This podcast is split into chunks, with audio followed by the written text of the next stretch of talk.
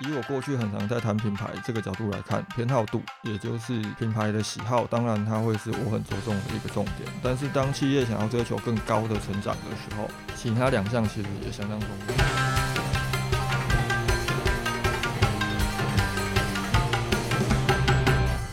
这整个流程呢，其实我们都是透过内容来建立所谓的顾客认知。我们透过深度的沟通，让他们对你们产品的认知可以更加的深刻。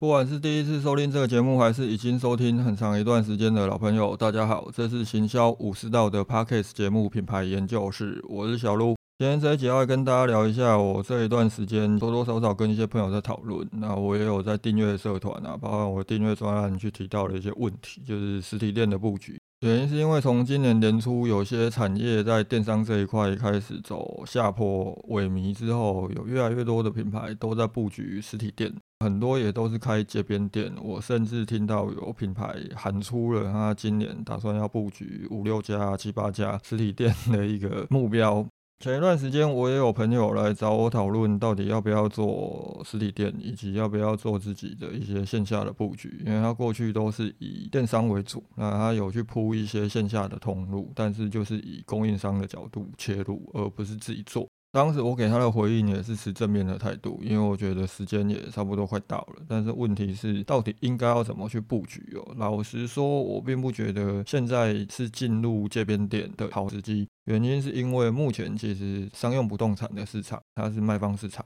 现在的房东都在想着哦，我的房租要开多高，我要涨多少房租。所以如果今天你们真的想要做线下店的时候，其实我个人还蛮推荐你们可以去参考一些百货卖场。但是百货卖场要进场的时候，首先你就必须要有品牌。再来，现在百货卖场很多跟大企业啊、外商一样，他们真的想要拉柜位进去的时候，他们可能自己在网络上找一些颇有知名度，又或者他在其他的百货业绩还不错的品牌来进驻，又或者他们真的没什么想法的时候，也会在商场里面找一些跟他们关系还不错，又或者比较信任的品牌来帮他们推荐其他的品牌来进驻。所以有些时候你们真的要自己去找他们谈哦，那个条件未必会太好。那么如果从今天我们要谈的这个角度来看的时候，面对接下来啊，不管是通路布局啊，还是大家在行销上面可能要注意一些什么，就可以用我今天标题讲的，有三个要素是你们可以去做考量跟思考的。这三个要素它其实就是一个公式。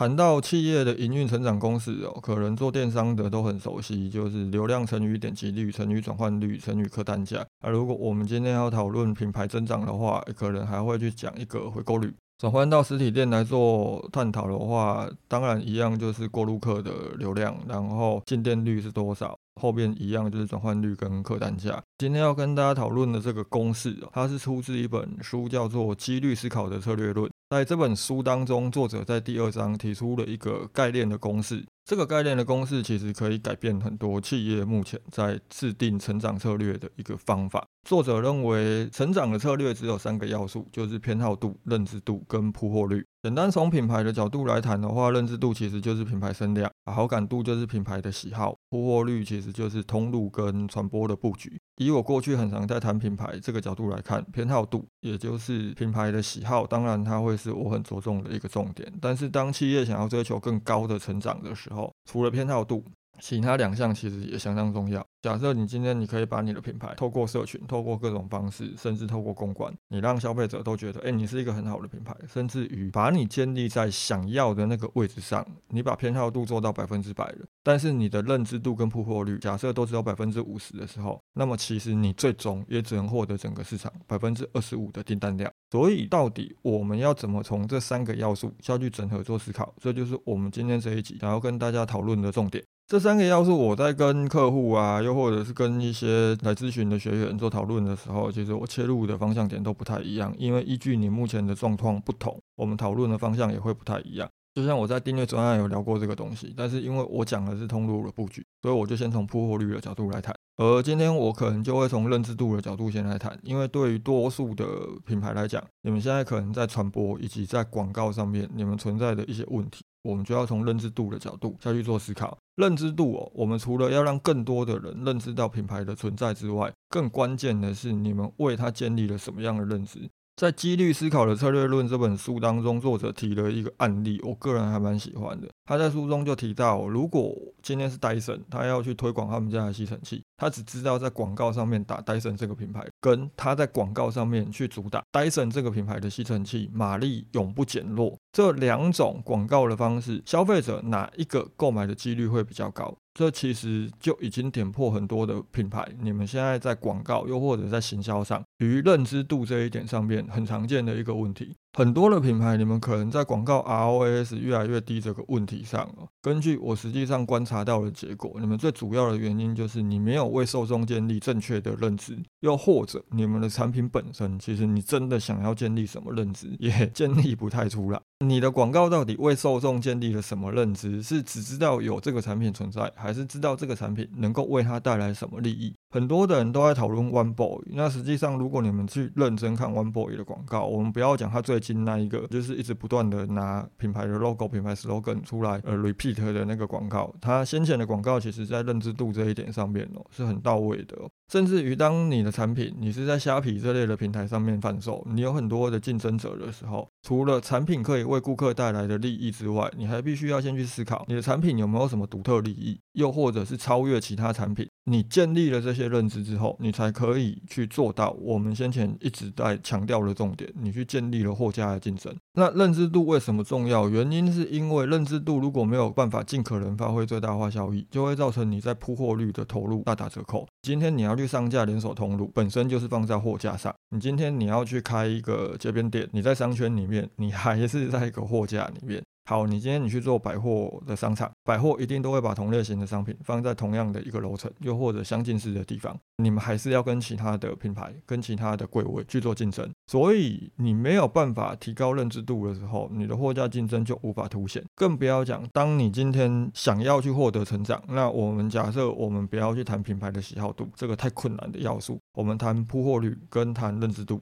你想要提高铺货率，你需要投入成本。你开街边店需要有店主押金，百货柜位你一样会有固定的成本。与之相对哦，我们提升认知度，在你产品本身就有优势的前提下，你是不需要额外增加太多的成本的。你只需要好好去思考，我产品的优势到底是什么。那么，为什么这几年大家在广告投放上面效益越来越低的问题一直在浮现呢？其实最主要原因就是因为过去的广告它太好投了，造成了很多的行销人员你们会过度的依赖广告工具，不愿意花费心思去好好的打磨好你的广告的内容。第二个部分，我们就要来聊一下偏好度。偏好度算是一个品牌相当核心的概念，也就是在这整个品类的市场当中，你的品牌在消费者的心智唤起集合里面是否有出现？唤起集合的概念，其实就是当你今天你要买某个品类的东西的时候，你就很像是把手伸进一个黑色的布袋里面捞珠子。这个袋子里面可能放了五个不同的品牌的珠子，但是这五个不同品牌的珠子，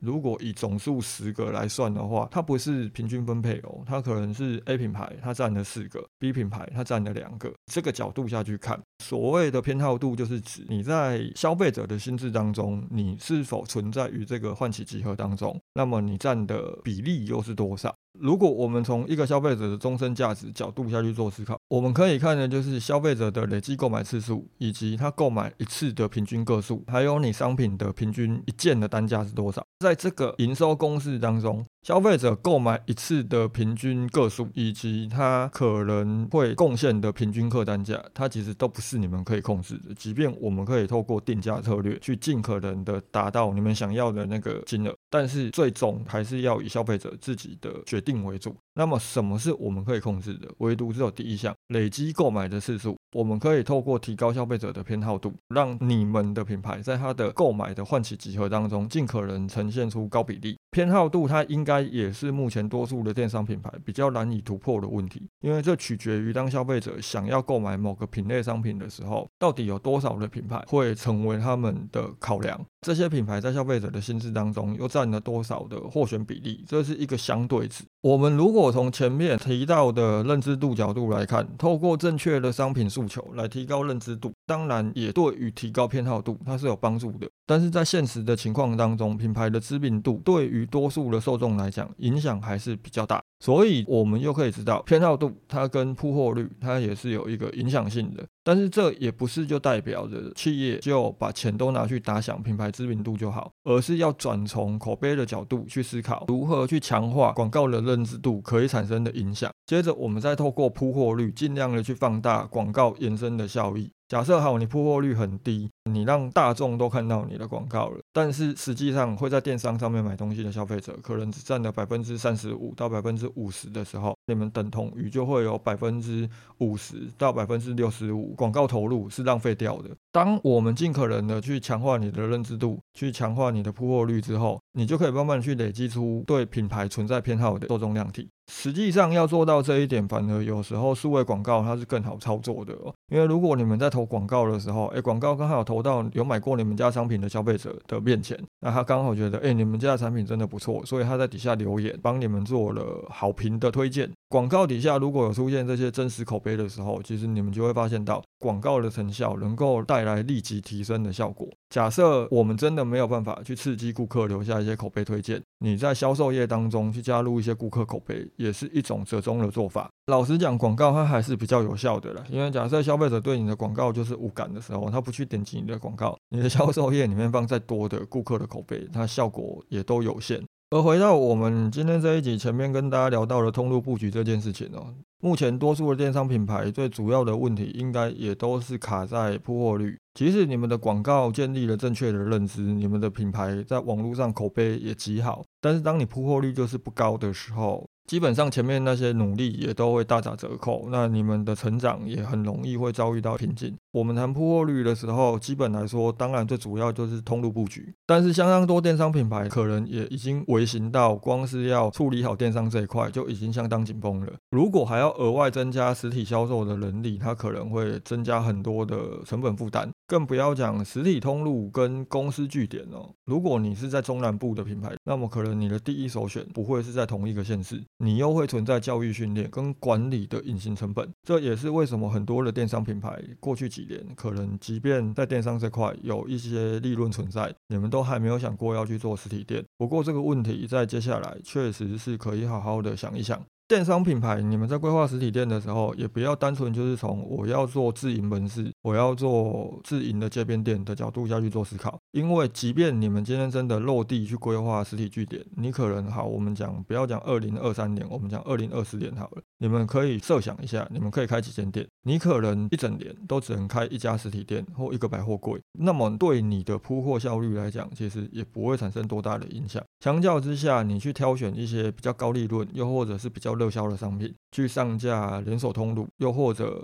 你觉得连锁通路的变动成本太高了，它的抽成抽趴太高了，你去找一些线下店，以店内店又或者是寄卖的方式进行通路合作，它可能会是更加合适的。因为我们增加铺货率最主要的原因，也是要让消费者他真的看到你们广告了，又或者听到你们的品牌很多人推荐，他想要试试看的时候，他可以有更好。的更方便、更直接的方式，可以去购买到你们家的产品。找店内店，又或者寄卖的方式，它可能也是多数的品牌。你们去测试一些实体通路布局比较适合的、最小可行性的做法。但是我们在探讨铺货率哦，也不能单单只是从通路的角度做思考。事实上，传播管道也是可以切入，要去做到高铺货率的方向。目前行销平台其实已经越来越分众了。那 FB 啊、IG 啊跟 tita 的受众也都有相当大的差别。从另一个平台引导到另外一个平台的追踪者，过去很多品牌的做法就是，哎，我在 FB，我去呼吁大家到 IG 追踪我，啊，我就给你们一些 bonus，什么折扣码这之类的。以这种方式下去进行的时候，其实这些追踪者他多半都只是为了奖励或者是友情追踪的方式而去行动。那当这些追踪者他平常就未必会在那些平台活动，其实对于你的行销效益并没有太大的帮助。你们应该要想的是怎么去利用这个平台的功能跟特性，建制一些这些平台感兴趣的内容，去结合平台的广告，又或者结合平台提供的红利，去增加你品牌以及产品曝光的几率，这是比较实际的做法。那如果你今天你不管是经营 FB 或 IG，又或者好你做 TikTok 短影片，它已经是一个势在必行的方向了。因为根据我实际个人的经验，我今天在 IG 想要触及陌生的粉丝，短影片它是比较有效的。我今天再去做图文的内容，其实怎么贴都还是贴给那一些我自己的粉丝看，又或者我的好友看。就算去发现洞也一样，但是当我发了一则 reels，那则 reels 的互动还不错的时候，可能有百分之五十看到那则影片的人，他是陌生粉丝哦，未必是全部都是我自己的粉丝。甚至对于很多新创的品牌来讲哦，你们想着怎么去增加自己的品牌铺货率，可能比想着怎么增加产品的铺货率还要来的重要。FB 广告无效的一部分原因，最主要也是因为那个平台的广告可以触及的受众也都差不多触及到了，你们的成效当然。会逐渐降低。如果你们可能在二零一八年、一九年那一波红利，甚至更早，你们二零一零年那一个最早期的红利就进场的时候，你们可能目前 FB 广告怎么投都没有效。最主要的原因是因为你们的品牌在这个平台上面已经算是一个很老的品牌了，没有办法再增加消费者的刺激感。产品、品牌跟企业都有所谓的生命周期，流量管道跟行销管道当然也会有，但是铺货率哦，它也不是成长策略最首要的。一个考量重点，对企业来说，你们最主要还是要去思考怎么先优化你们的偏好度以及市场对你们的认知度。当你这两个要素，我们不要说做到百分之百了，你做到七十分、八十分就好了。你能够做到这个所谓的相对高点，你再来提高铺货率，你才能够真的让你投入到实体店，又或者投入到百货柜位的装修这一些成本变成是投资，而不单单只是花费。假设今天你的偏好度可以达到百分之八。八十，你的认知度可以达到百分之七十。这个时候，即便你的铺货率只有百分之五十，那也好过我们前面提到的。好，我偏好度有百分之百，但是我们后面两者都只有百分之五十。这个思考方向，它对于多数的中小企业品牌来讲，也是相对安全的一个做法。针对今天主题跟大家聊到三个要素，哦，大致上就是如上面我们跟大家提到的了。那最后再来 bonus 跟大家聊一下，假设好，你今天你真的要做通路布局的时候，你应该要如何布局？我觉得有一家自己的品牌自营的店面，它还是相对的重要。但是当你们今天真的要开店的时候，我还是会建议不要太过于贸然的进场，特别你要做街边店的时候，其实现在街边店并不是最好的进场的时机，因为房东他一定不。会给你们太好的价格，除非说你们今天为了要省房租，你们把店开到郊区。但是问题是，当你把店开到郊区的时候，又或或者你偏离所谓的闹区啊、商圈。你能够吃到线下通路的日活流量，这个优势是相对低的。你最终还是必须要靠自己投广告，把人导到你的线下店。我个人觉得它的意义并不是特别的大。那如果今天你们真的想布局实体店的时候，找一些目前有在百货商场有设柜位的朋友，找他们问问看有没有进入的一个机会。又或者好，你们用你们过去在网络上销售的成绩，尽可能的多找几家百货卖场，又或者跟你们的品牌属性比较适合的一些百货商。场去做提案，可能也会有一些机会。街边店的话，我觉得你们真的觉得哦，我不喜欢进百货柜位，还要让它抽成，增加我的变动成本，我就是要做街边店，我只要付房租就好了。那 OK，我个人的建议是，你们从今年年底，可能是十一月、十二月的时候再去看店面。因为可能今年在第三季到第四季的初的时候，线下通路会有一些些的波动，它的景气跟现在相比的话，会相对稍微差一点。那个时候房东的谈判空间当然就会比较大一点。你们那个时候再去看店面，再去找到一个你觉得成本可以负担，啊位置也不错，而且相对比现在优惠的店面，你再去做街边店，它会是相对比较合适的。比较适当的时机可能要到明年的第一季吧，它会是比较适合的进场时机。那如果说今天你是母婴用品啊，又或者是宠物用品，每个月哦，北中南都有展会，去参加展会也是一个不错触及线下消费者的机会点。到底要参加什么样的展会，我也不太会建议你们每个月都去参展的，那很累，而且投入的成本过高，就是那种时间成本啊，以及你们的人力成本都过高。去把过去台北、台中跟高雄或台南的这些展会参展的厂商的名单拉出来看一下，在网络上可能多多少少都可以找到。啊，你去看一下哪些地区的展会品牌比较多，而且有比较多指标性的品牌去参加。再把自己放到这个展会里面去看，你在这个展会当中的货架竞争优势为何？去决定你要参加哪一个展会，它可能会是相对合适的。参加展会哦，它其实也是你们去思考布局实体通路的试金石，所以你们可以尝试去做做看。但是除了母婴跟宠物之外，其他的品类其实你们真的要去找到一个展会去参加的机会也不高。食品展它的效益就没有母婴展跟宠物展来的这么高。而今天我们要谈的东西，其实跟我接下来可能会跟大家提到的内容行销，它也有一些关联性。为什么我会回头想要来跟大家聊内容行销？我，最主要原因是因为内容它本身就是一个传播的素材。我们今天写长文的内容，我们可能是最主要就是要布局 SEO 这一些内容，它也是建立认知的一个重点。我们根据我们切入的主题不一样，我们写的可能是一些痛点型的内容、问题型的内容。我们可能也会写一些购物指南型的内容，接着我们会写一些专门在介绍我们家产品的这种产品型的内容。这三种内容，它分属于不同的内容的漏斗阶段。基本上来讲，这些问题型内容、痛点型内容，流量一定是特别的高，但是它的转换一定相对会来的低。